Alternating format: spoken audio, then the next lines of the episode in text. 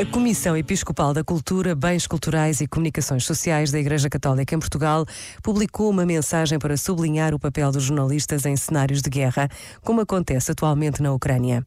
A mensagem valoriza a determinação dos profissionais da comunicação para que a destruição de um povo e de um país seja mostrada a todos e elogia a atenção de leitores, ouvintes e telespectadores para que, renunciando à indiferença, intercedam pelo fim dos conflitos e ajudem todas as vítimas. Por vezes, basta a pausa de um minuto para rezarmos uns pelos outros.